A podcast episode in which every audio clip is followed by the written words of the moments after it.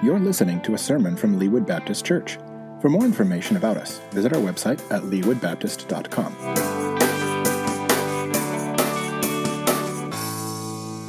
If you have your Bible, uh, turn to 1 Timothy chapter 1. Today we're starting a new sermon series going through 1 Timothy. The title of this sermon uh, series is Blueprints God's Design for the Church. If you've ever built a house or any kind of structure, hopefully you have some kind of blueprints. And God has given us his made us a part of his church. We're going to talk about what the church is and isn't in just a minute. But God has designed the church to be laid out in a certain way. Now, I'm going to give you a warning here this morning as we go through 1 Timothy, as we walk through this as a faith family, there are going to be parts of, it, of 1 Timothy where our initial reaction is, I don't like that. Or I've never seen it done that way in a church that I've been raised in or been a part of. Or that's not how I would prefer it to be done. That's not the way I would do it. And whenever we study Scripture, whenever we look at Scripture, we're confronted with that reality, whether we're talking about God's design for the church or God's design for our individual lives. As we read and study Scripture, oftentimes we are going to be confronted with some realities. And when we look at those realities, we have a choice we have a choice to say, I'm either going to believe this and I'm going to follow this, I'm going to trust this, or I'm going to rely on my own knowledge, my own self sufficiency, my own self esteem, maybe the, the tradition I grew up in, or maybe even what I was taught before I'll rely on God and His Word. One reason why here at Leewood we our sermons are based in Scripture. We, they're called, a fancy word for that is expository preaching. We go through books of the Bible is so that we don't ignore certain parts of the Bible. Maybe one day in a few years we'll get through all 66 books. Uh, hope you're around for that. Hope I'm around for that. But as we go through books of the Bible, it, it, what that happens is it, it, makes it easy, it makes it hard for us to get on the soapboxes makes it hard for me to get on soapboxes. It makes it to where I have to follow an outline that God has laid out in His Word. And so that it avoids soapboxes, it avoids my own preferences in preaching and teaching. And so that's why we want to be people of the Word. And so, again, as we go through 1 Timothy, there might be something here where you and I are like, I, have I've never heard of that before. That sounds odd to me. Why would God lay that out that way? And so, as we approach First Timothy, let's, let's approach it as a faith family together with an open hand.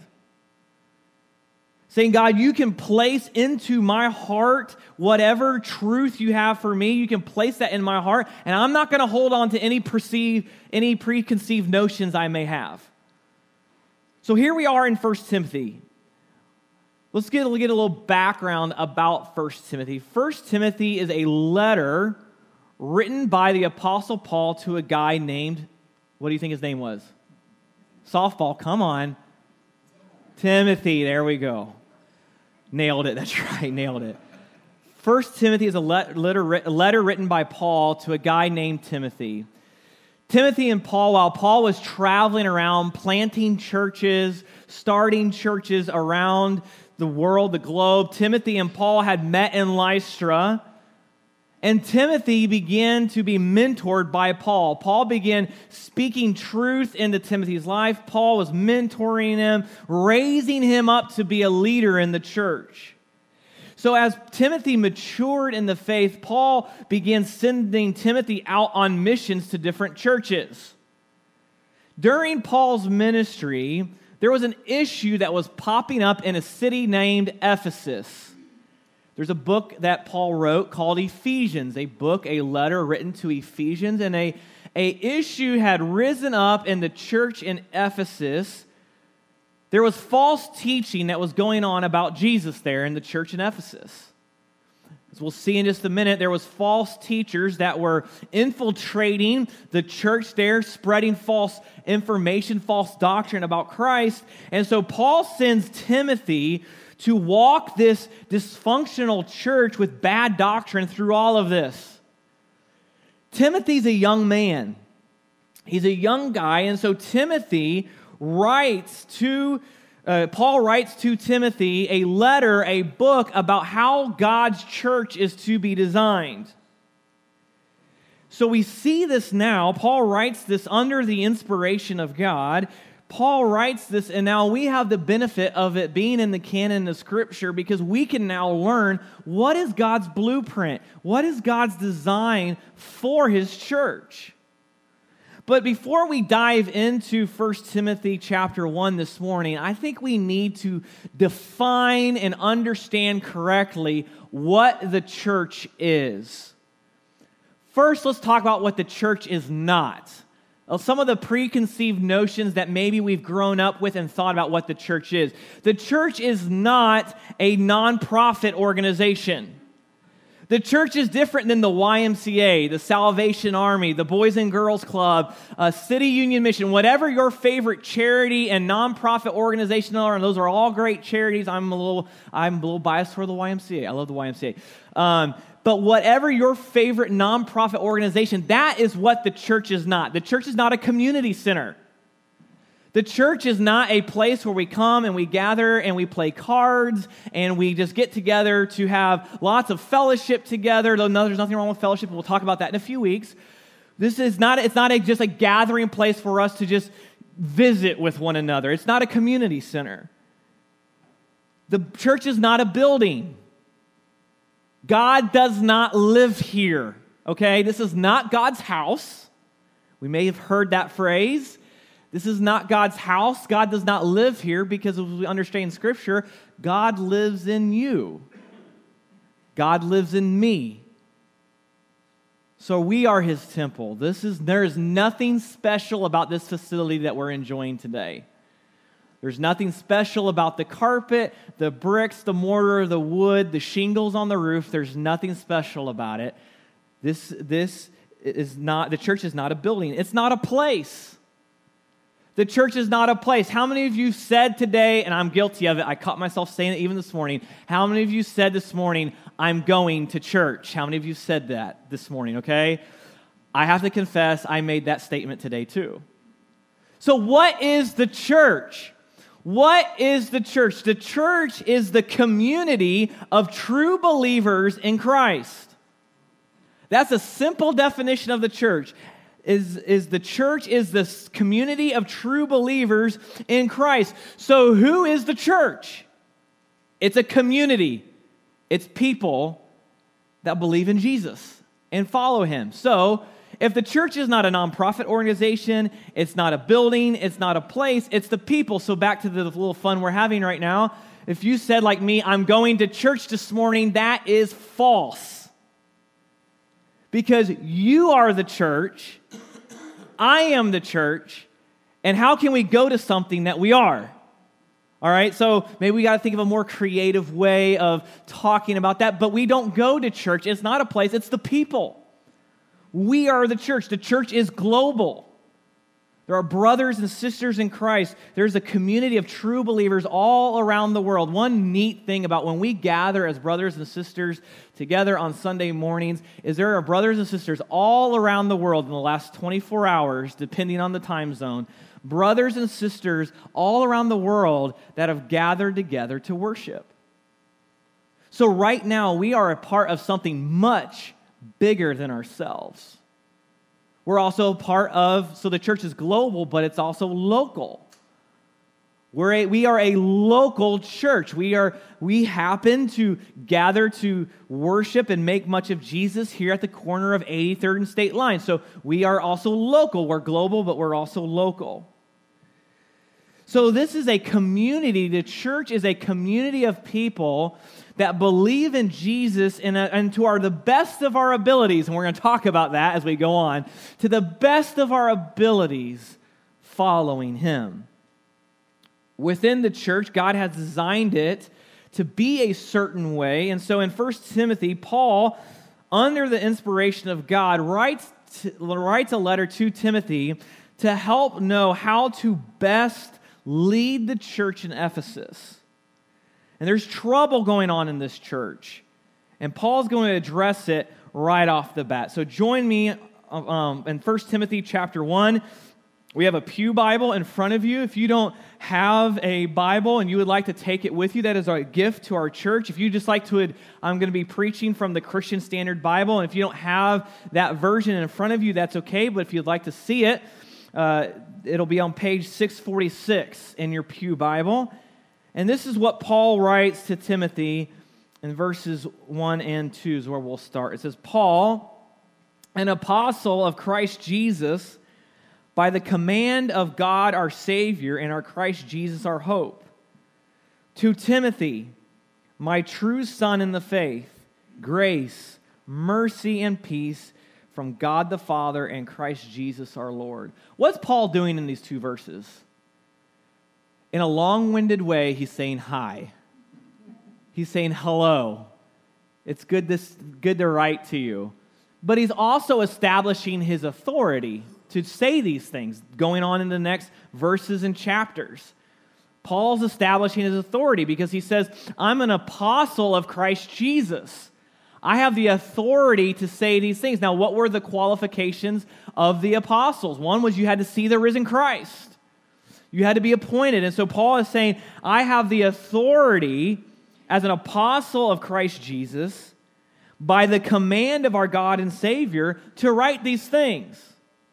Because Paul's going to write, write some things, and we're going to want to know how, on what authority does he have to write these things. All right, let's keep going. Verse 3. As I urged you when I went to Macedonia, remain in Ephesus so that you may instruct certain people not to teach false doctrine or to pay attention to myths and endless genealogies.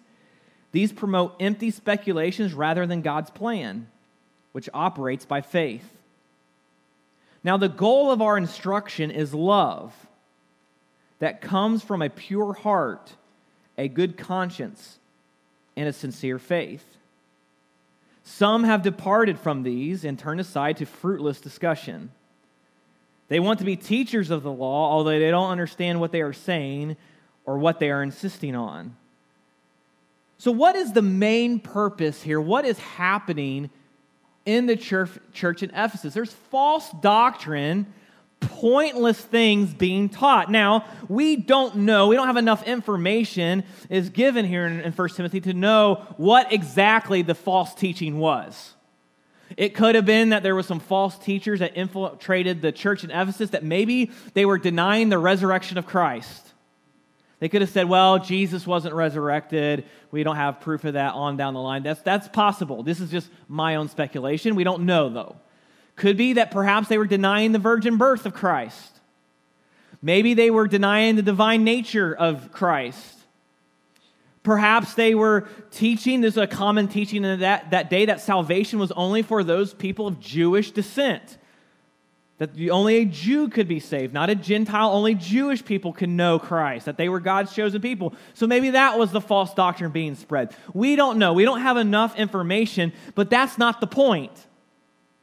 The point of this, this uh, book is not what was being, not what it, specifically was being taught, but the fact that there was false doctrine about Christ was being used.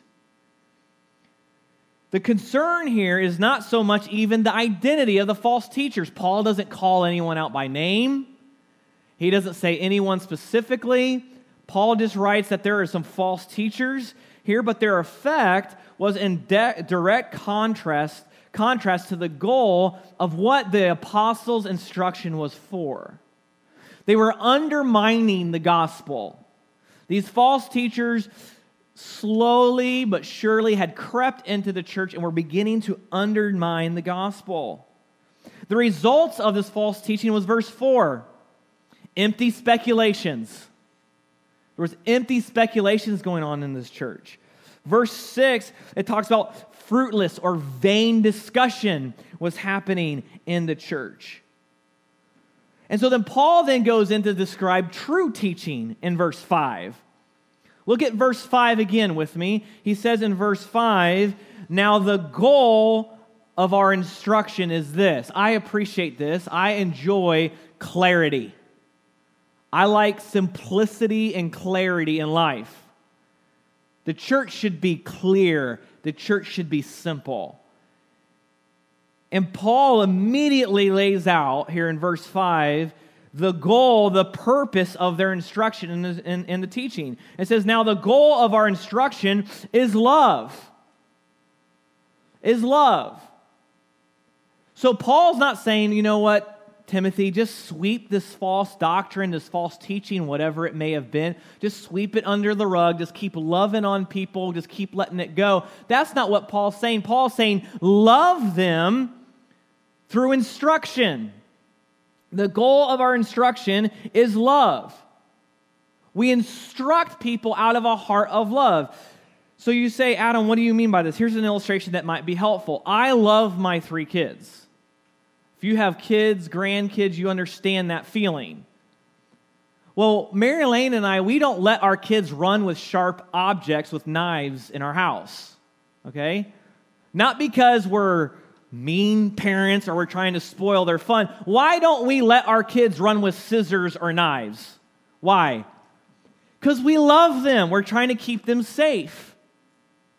So if one of our kids is running with a sharp object and we tell them to stop running and we take the scissors or whatever it might be and we put it on a high shelf so they can't reach it, we're doing that out of love. We don't want them to hurt themselves. Well, just when there's harmful teaching going on in the church, we have to address it. That's not mean, that's not harsh, that's love.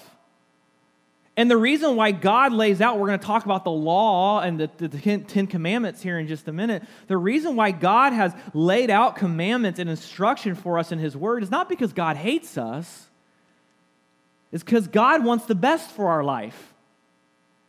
And God says, in these parameters, life works. You will have joy. You will have happiness if you live within these parameters, get outside these parameters, and life becomes chaos. And so Paul, Paul's writing to, to Timothy as we instruct, we instruct out of a heart of love. One thing we have to be careful in the church is we don't instruct, yes, we instruct out of a heart of love, but not out of a heart of legalism. Because if we're careful, we can teach you, you check your boxes. You, you pray, you read your Bible, you serve in the church, you go to Bible studies and do all these things. And we create, we're really, really good at creating check boxes, and we think we're instructing, but really what we're doing is we're teaching legalism. Or if we wear certain clothes and dress a certain way, and we don't go to certain movies and we don't say certain things, therefore we're right with God. Well, that's not love either. That's legalism. And so the goal of our instruction is life. And where does that come out of? It comes out of a pure heart, a good conscience, not any bad motives. It comes from a good conscience and a sincere faith. And so this true teaching is love. It comes from the pure heart, a good conscience, and the focus of false teaching, these false teachers that have crept into the church, is to lead to, as it says in verse 6, departing. What was happening in the church of Ephesus because of the spread of false doctrine by these false teachers, where some were beginning to depart the faith. They weren't understanding the gospel. They weren't understanding what was supposed to be happening in God's church. And so the focus of this teaching was to swerve or to wander off, while the focus of true teaching has a aim. And Paul's going to dive into the law here, and we'll define the law in just a minute, but it says that the advocates of this false teaching were without understanding. Verse 7 they want to be teachers of the law although they don't understand what they are saying or what they are insisting on. So as I read this in verse 7, these false teachers may have been very well meaning. Again, we don't know what their motive was. We don't know what they were teaching, who they were. But they may have had really good motives, may have been really good people. But by the things that they were saying was in direct contrast to true teaching and to the gospel. And they didn't understand, they were ignorant. They don't understand what they are saying or what they are insisting on. And faith family, as a church, as the church, we must be very, very careful who we allow to speak truth into our lives. Because they may be extremely well meaning, they may have a really good heart, but they're speaking out of ignorance. When I read this, this is a challenge to me to make sure that I am not speaking out of ignorance or not, not understanding what I'm saying or what I'm insisting on. If you're here this morning and you're a Sunday group leader, a Sunday school teacher, you are a community group leader, you are a children's teacher, if you have any kind of role of giving truth out, may we all be very careful that we are not speaking out of ignorance. That if God has given us any kind of leadership role within the church, may we not be speaking out of ignorance or without understanding or without even knowing what we are insisting on. Because the church is a very precious thing. The church is a very precious thing. It's also very fragile. And if we have no idea what we're talking about, it can cause great damage. So let's all of us be careful that we are teaching true doctrine. We are staying true to the gospel, true to the mission and purpose of the church. Let's keep going, verse 8. But we know that the law is good provided one uses it legitimately. We know that the law is not meant for a righteous person, but for the lawless and the rebellious, for the ungodly and sinful, for the unholy and irreverent, for those who kill their fathers and mothers, for murderers, for the sexually immoral and homosexuals, for slave traders, liars, perjurers, and for whatever else is contrary to sound teaching that conforms to the gospel concerning the glory of the blessed God which was entrusted to me. So Paul immediately dives into the law. He says, We know that the law is good. What is he talking about here? What is the law? Is he talking about the Declaration of Independence? No. Is he talking about the Bill of Rights? No. What is Paul talking about? Well, specifically to these people, he's talking about the law of Moses in the Old Testament, the, the Pentateuch. All right? So there's some really fun reading in Leviticus, isn't there? So Paul is saying the law is good. Like, we know that the law is good, provided that one uses it legitimately.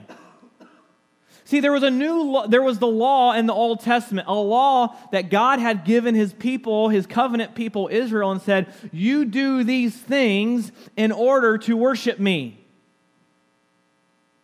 You sacrifice a lamb or some other animal for atonement of your sin.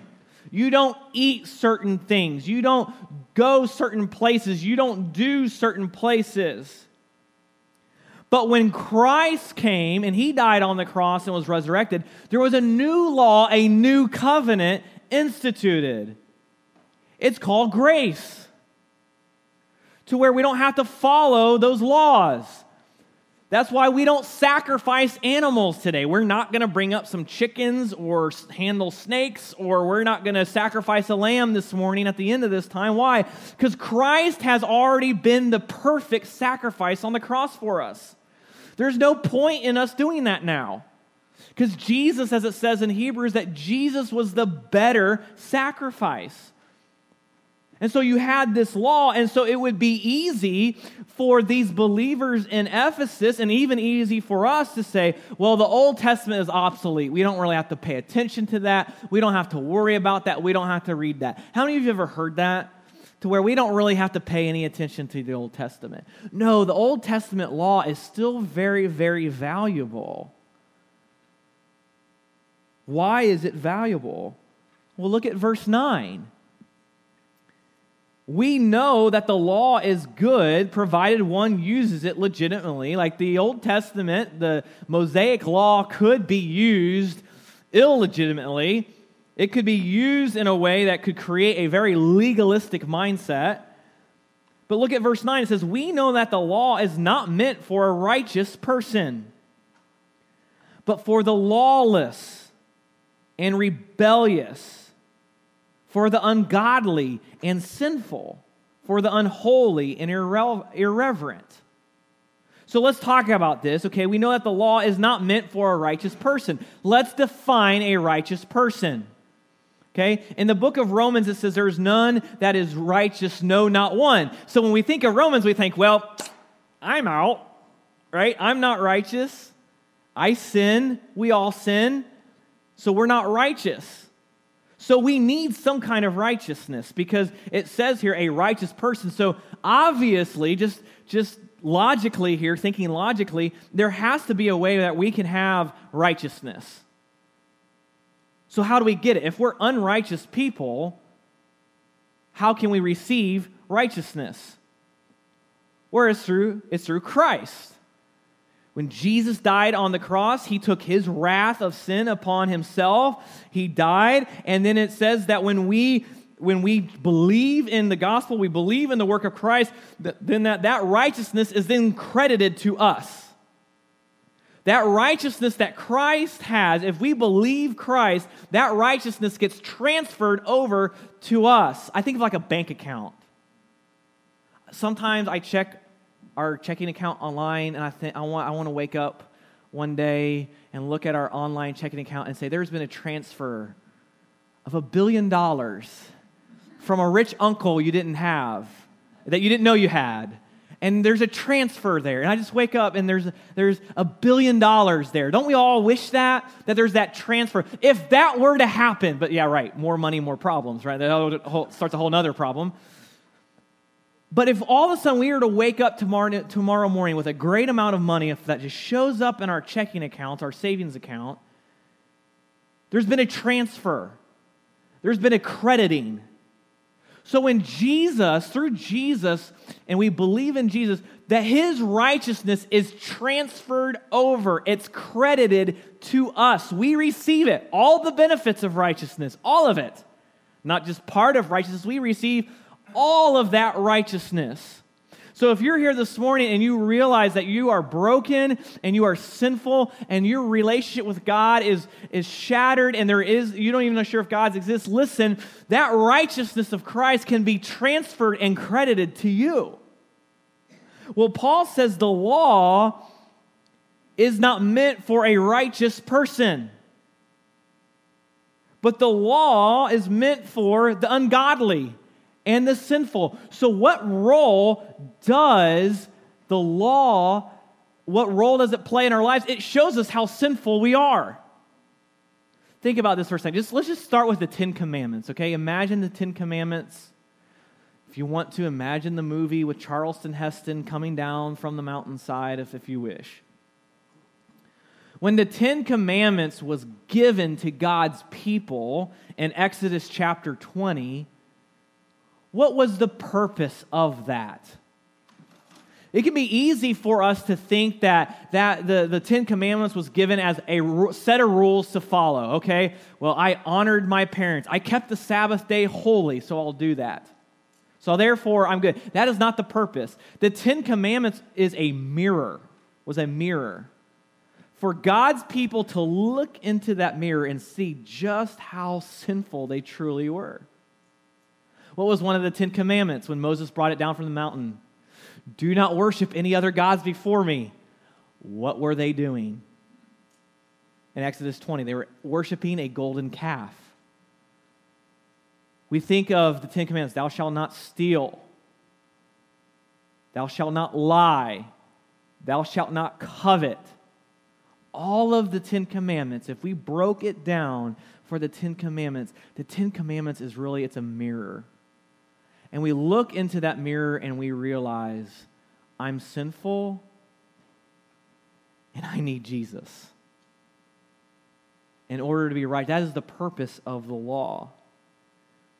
And so Paul says down into verse 11, as we close this out, it says,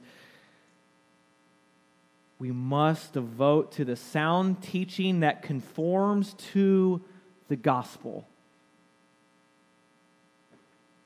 So, the key phrase of this as the church, we must be devoted to the sound teaching there at the, in the verse 10, in the first part of 11 the, we must devote ourselves and hold tightly to the sound teaching that conforms to the gospel. See, as we talk about blueprints and the way God has designed his church, God has designed his church to revolve around the gospel.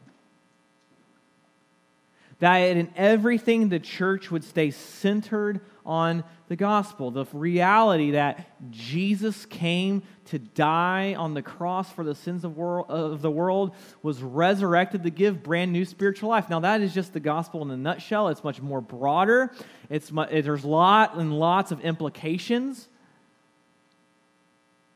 But we must stay centered on the gospel.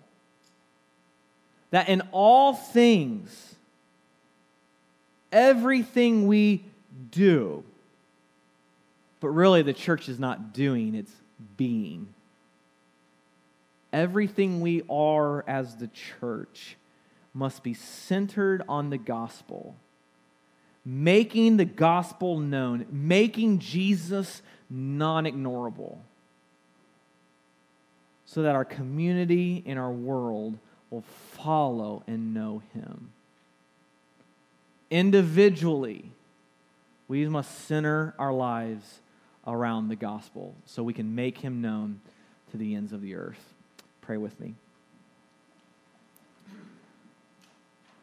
God, thank you for your church. We thank you for its design. We thank you that as the church, as your covenant people, today, that we are your bride that you gave yourself up for us. We are your pride and joy. Thank you for that. And God, I pray that we would seek to be a church that is following in your blueprints, in your design. God, forgive us because in our sinfulness, in our rebelliousness, in our own ignorance, God, oftentimes we make the church into what it should not be. God, oftentimes in our ignorance, we create this idea of church that really cannot, at times, not even line up with you. So forgive us for that. Father, I pray that we as a as a local church, we would join with the global church and that we would stay true to the gospel. I pray you would help us to avoid the temptation of legalism, but that in all of our teaching, it would be about love and instruction and wanting to see you so badly impact the lives of people. God, I pray that you would help us to get out of your way. Forgive us for being control freaks. And we pray that you would show us your design, your blueprints for your church. And it's in the name of Jesus we pray. Amen. Thank you for listening. If you're in the Kansas City area, we'd love to have you be our guest.